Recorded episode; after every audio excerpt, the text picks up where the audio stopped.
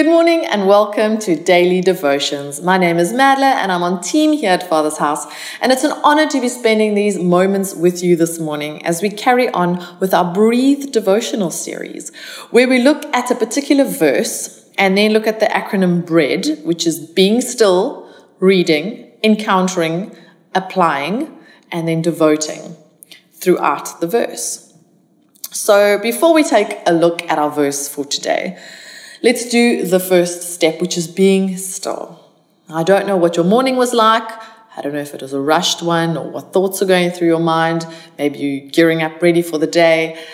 But right now, I'm going to encourage you just to take a big breath in and out and just to be still, just to calm your head and your heart and focus on Jesus and what he is going to teach us and encourage us with today in the scripture.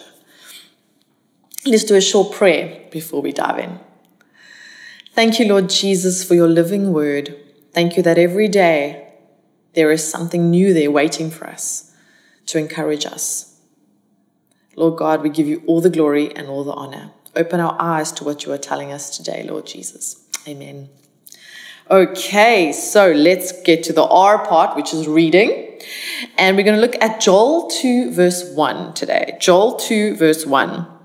It's a little bit of a different verse, um, but let's dive in with verse 1. I'm reading from the NIV.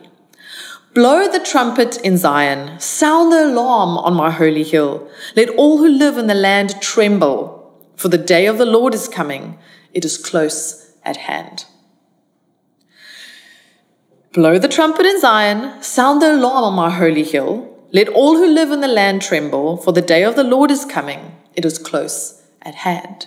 So there's a few words there that explain the context for us. Blowing the trumpet, so it's it's um, getting people's attention. Sounding the alarm on a high, on a holy hill. So once again, also sounding alarm. It's loud. It's drawing attention. The land is trembling.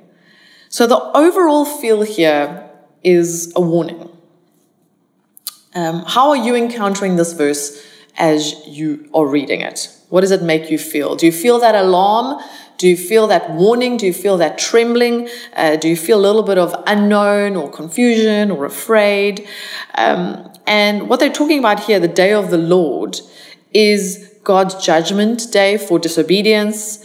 It's when enemies are destroyed and it's when God pours out his blessing over his people.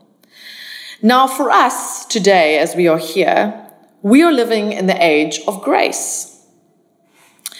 When God is already carrying out his plans and purposes through us as Christians. So we don't need to feel alarmed. We don't need to live trembling, like this verse is saying, because we are living in the age of grace. We as believers are carrying God's plans and his purposes already. We are, in the salvation. One day there will be another day of the Lord that is coming. We don't exactly have all the facts. We don't know when and where exactly. Revelation um, talks a lot about it, but we don't have all the facts as believers and as Christians for when that day will come. But as I encounter this verse, I'm aware that the feelings coming from it is uh, very alarming and very worrying and very filled with confusion and, and fear. And um, I want to counter that this morning and say that, yes, that's one way of how we could feel. But also knowing that we live in the age of grace as believers who have been saved, who love God, who know that we're walking in his plans and purposes for us. I want to counter these feelings and say that we do not have to feel like this.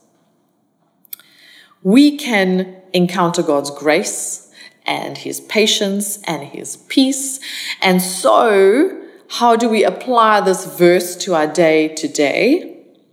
How do we take it on and walk forward with it? Well, I would say that applying this verse does not mean that we need to apply the alarm and the trembling and the fear that it speaks of. But application would not be looking at, well, when is he coming? But it t- tells us to look at how are we living?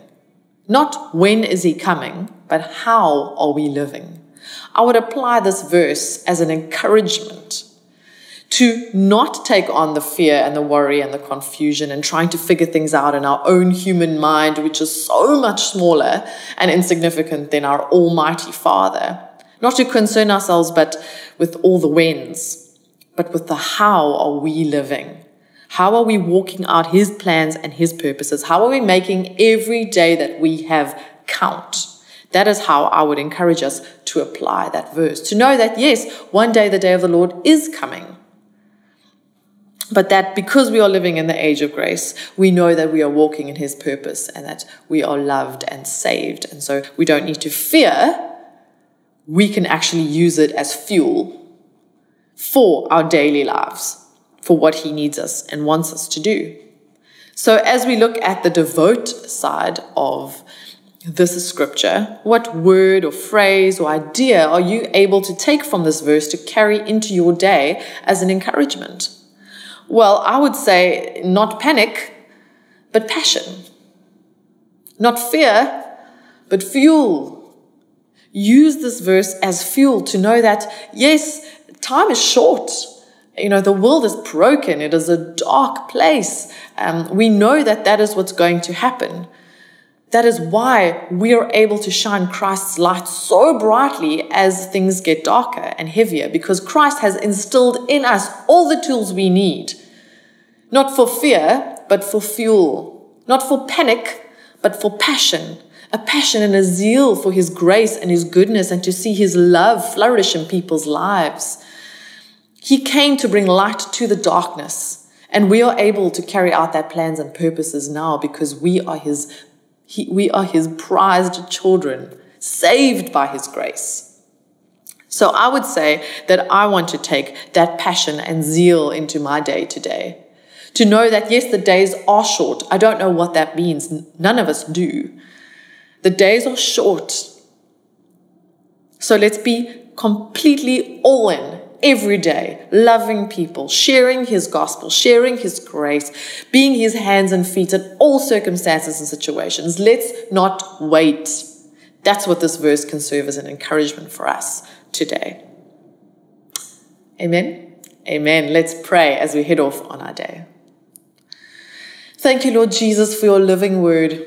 Thank you, Lord God, that you use all scripture to teach and encourage and inspire and, and motivate and tell us where we're um, able to pick up our socks a bit, Lord God. And so, Lord Jesus, this morning I really pray that as we take this verse and apply it to our day, Lord God, that it will serve as such an encouragement to remember that the days are short, Lord Jesus, that that day is coming one day. And so let us inspire us to love without holding back, to show your grace and your mercy, to help those who are in need to be your hands and feet, to to, to ask ourselves constantly, what would Jesus do in these circumstances and situations? How can I be a light in the darkness today?